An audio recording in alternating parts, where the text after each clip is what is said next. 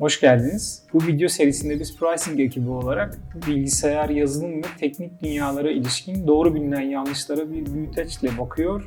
E, güncel olay ve haberleri e, bir miktar irdeliyoruz. Merhaba Kaan. Merhaba abi. Ne habersin? Valla keyfim kaçık biraz abi. Hayırdır inşallah. E abi yaz geldi, staj dönemi. Yani CV'mi gönderiyorum sağa sola geri dönüş yapan yok. kaç yere başvurdun? Kaç yerden cevap geldi? Abi önüme gelen herkese atıyorum CV'mi ya. LinkedIn'da falan bile böyle. Gördüm şeyde senin Twitter'da Elon Musk'a bir şeyler yazmışsın. O Elon Musk sana cevap verir mi ya? Abi bir sürü mention attım adama yani. Düşmüyor mudur bildirimlere? Düşüyor. Böyle düşüyor mu Kaan? Düşmüyor abi. Düşmüyor. Şimdi uzun bir zamandan sonra tekrar aslında çok basitle beraberiz. Bugün CV konusunu konuşacağız. Kaan'ın stajlarla başı dertte. Abi ben şeyi merak ediyorum ya. Yani böyle iyi CV hazırlamak, iyi CV hazırlamak dolaşıyor sağda solda. Yani nasıl ol- olmalı iyi bir CV? İyi bir CV aslında yoktur. Çünkü bir CV'nin amacı seni kabaca bir işe sokabilmek. Aslında CV'ye yazabilecek yeterince iyi malzemen varsa üstelik de onları güzel bir formatta yazabiliyorsan sen zaten tahminen başvurduğun işe başka bir yöntemle de girebilirsin. Hatta o iş zaten gelir seni bulur. Dolayısıyla mükemmel CV yoktur. Olmaması beklenir. Yani şöyle işe girmek mümkün. E zaten alanında tanınan bir insansındır. O teklif zaten sana gelir. Dolayısıyla e, CV bir detay olarak kalır. Onun dışında senin başvurduğun işlerde iyi bir CV çok özetle Kaan'ın bu yeni başvurduğu işte, stajda nasıl katkıda bulunabileceğini anlatan ve Kaan'ın geçmişte neler yaptığını anlatan bir aslında özet belge. Dolayısıyla seni olabildiğince iyi anlatan ve bu yeni işe, staja nasıl katkıda bulunabileceğini iyi anlatan bir belge olmalı. İyi bir CV budur. Çok böyle karmaşıklaştırmaya aslında gerek yok. Aslında çok basit. Abi mesela ben mail atıyorum sağa sola ama sanki kayboluyor gidiyor diye düşünüyorum. Çünkü cevap gelmiyor. Acaba gidip elden mi versem ben bunu işte? Aynen kapıyı çal de ki merhaba bu benim CV'm de. Sonra hemen kaç. Örneğin bir işte kariyer sitesinde e, bir iş ilanı açtığını düşün. İşte Türkiye'de 3-4 tane var. Sence kaç başvuru geliyordur? Yani çok çok geliyordur diye düşünüyorum abi. Dolayısıyla bir şekilde onların arasında kayboluyor, gidiyor olma ihtimali çok yüksek. Bir şekilde onların arasından sivrilmen lazım. Olasılıklardan biri şu, o başvurular arasında başvurun kayboluyor olabilir. Hiç görülmüyor olabilir. Yani eğer mesela bir pozisyona 1400 kişi başvurduysa düşünürsen o CV'lere bakacak insanın 1400 içinde bir tane kaybetme olasılığı epey yüksek. O da sana denk gelebilir. Diyelim ki o 1400'ün içinden short liste kaldın. Yani oradan diyelim ki 15-20 bunlar olabilir, bu CV'ler uygun olabilir diye birisi seçti. E, ve kabaca onları bir kenara koydu. Onların içinde hızlı hızlı böyle tararken elenme ihtimalin var. CV'in kötüyse, formatı kötüyse, örneğin kullandığın renkleri iyi değilse, printer'dan çıkarınca görünmüyorsan, kapkara görünüyorsan bazen öyle oluyor. Koyu renkler, çok koyu renkler kullanılmış. Negatif olabiliyor hakikaten. Elenip gitme ihtimalim var. Böyle yüzlerce belki binlerce başvuru var. Onların arasından okunan başvurular haline gelmeli senin CV'in. Bu esnada maalesef yalnızca CV'in var. Yani sen belki de Kaan olarak gitsen çok iyi anlatabileceksin derdini ama e, o esnada sadece o CV var karşındakinin elinde. Abi aslında böyle uzun uzun da yazıyorum yani. 4-5 sayfa yazıyorum CV. Yani eğer görünen birikimin 4-5 sayfayı dolduracak kadar bir şey yoksa şişirme bir CV gibi görünüyor. Yani 4-5 sayfalık bir deneyimin yoksa. E, CV biraz özettir zaten. Senin neler yaptığını özetler. Yani bir iş deneyimi yazarsın. Mesela 5 yıllık iş deneyimine 3 satırın var orada. Hani uzun uzun yazabilirsin ama genellikle birkaç sayfa olması beklenir. Şöyle kurallar var. Her zaman geçerli olmasa da çok kaba bir fikir verir. E, her 3 yıllık deneyim için veya her 5 yıllık deneyim için e, bir sayfa yazman beklenir. Bir sayfa bazen çok kısa oluyor. Diyelim ki yani okulda staja başvuruyorken, mezun değilken bir sayfacık yazabilirsin. Bir sayfa biraz kısa görünebilir. Bir sayfayı biraz aşan bir CV yazabilirsin. Bu arada iyi bir bir sayfalık CV'yi her şeye tercih ederim açıkçası. Yani derdini anlatan bir bir sayfalık CV'yi e, ben daha tercih ederim. Yeterince dolduracak şeyi olanların harcı 4 sayfa 5 sayfa.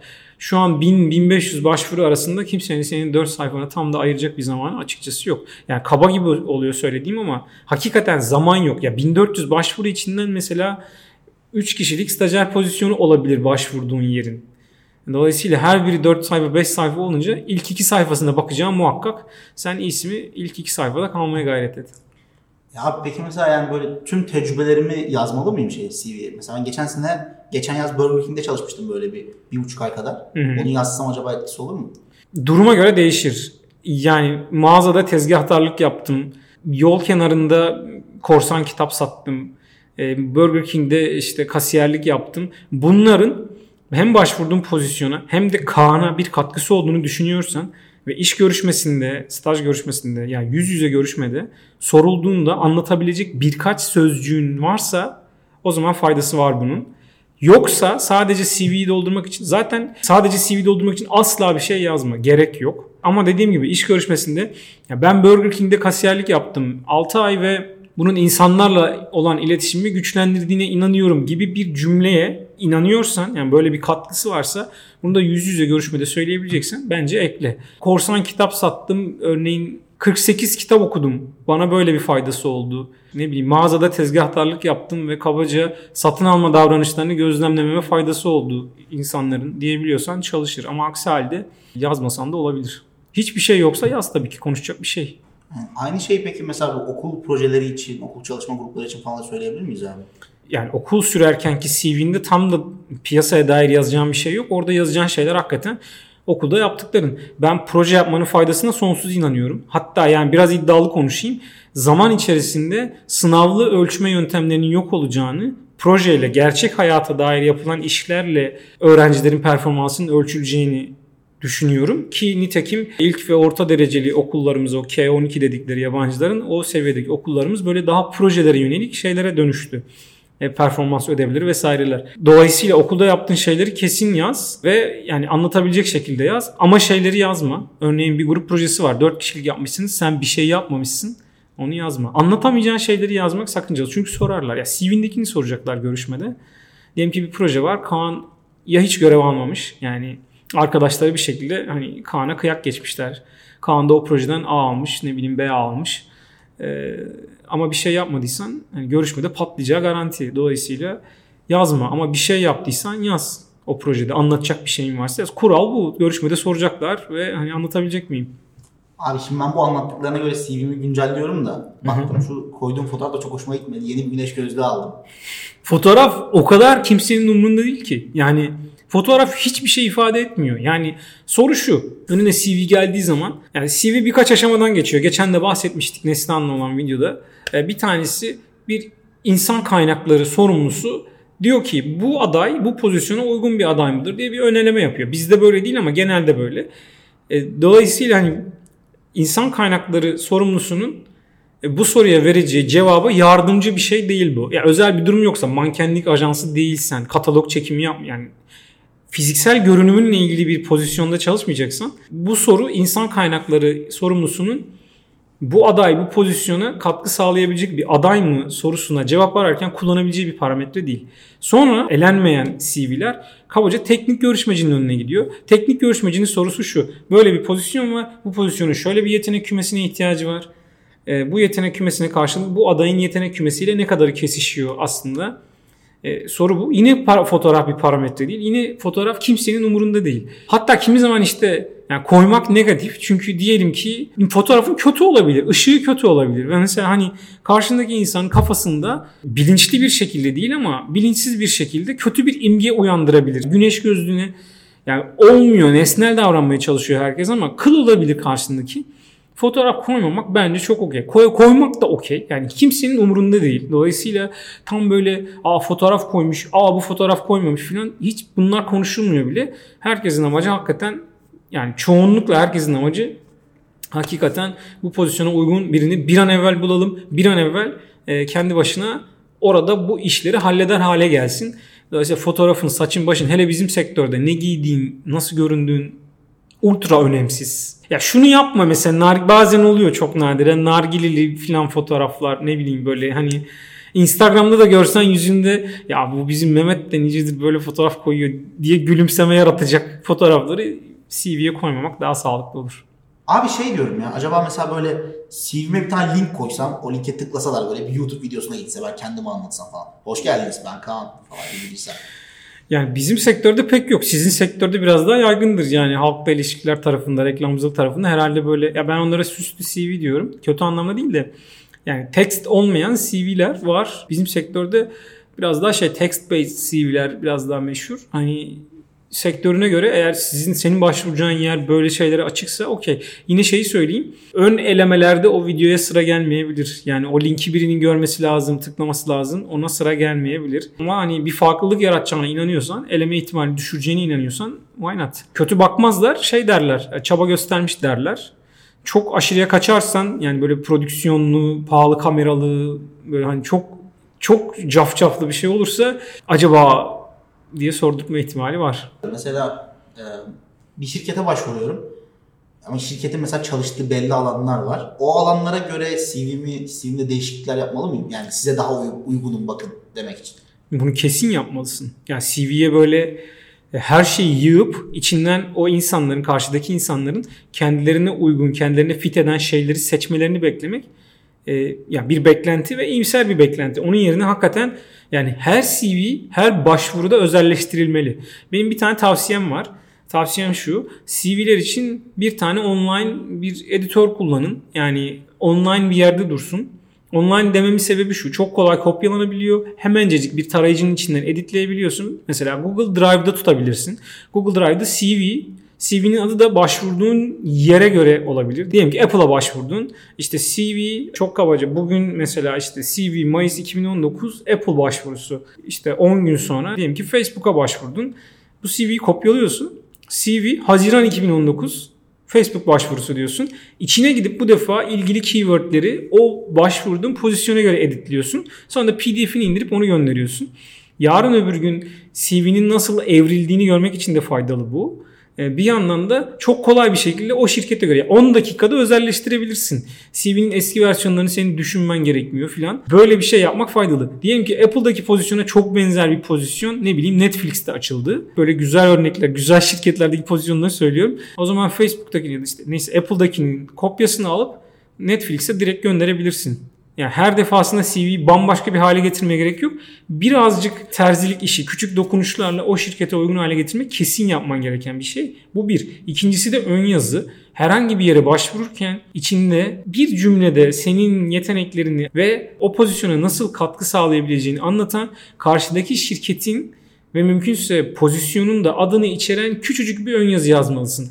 Merhaba ben Kaan şimdiye kadar halkla ilişkiler ve reklam çift Anadolu yapıyorum. Ondan sonra şu şu şu ajanslarda staj yaptım. Şöyle projeler yaptım. Şimdi Facebook'taki filanca pozisyonda katkı sağlayabileceğime inanıyorum. Başvurumu değerlendirmenizi rica ederim. CV. Asla boş bir mail atmamak lazım. Hele hele bazen şeyler oluyor. Subject'i boş başvuru e-mailleri oluyor. Ya da BCC'ye ya CC'ye mesela 12 tane şirket konmuş. Hepsinin info et bilmem neleri konmuş. Bu çok kötü bir intiba her başvuru özel bir başvuru. Düşünürsen başvuruda diyelim ki hemen seni beğendiler. Pazartesi başlayalım dediler. Önümüzdeki birkaç yılını o şirkette geçireceksin. Önümüzdeki birkaç yılın çok kıymetli. O kıymeti senin şimdi veriyor olman lazım. Yani o başvuruyu birkaç yıl o şirkette geçireceğim gözüyle yap, yapıyor olman lazım. Dolayısıyla her başvuru biraz özel bir başvuru. Zaman ayırırsan karına ve seçilme olasılığını arttıracak bir çaba olur bu. Abi kafama şey takıldı ya. Böyle hani ya CV'nizin evrilmesi falan diye. Hani mesela senin CV'nden böyle zaman içerisinde çıkardığın şeyler oldu mu? Yani olmaz mı? Mecburen herkesin var, herkesin oluyor. Ya şeyi düşün, bir tane staj yaptın. Diyelim ki stajın sana katkısı şu oldu. Ben bu alanlarda çalışmak istemiyorumu öğretti sana. E sonra mesela o alanlarda çalışmayan, tam zıttı alanlarda çalışan bir şirkete başvururken e, sana tek katkısı o alanı sevmediğini anlatan bir deneyimi CV'nde tutmana gerek yok.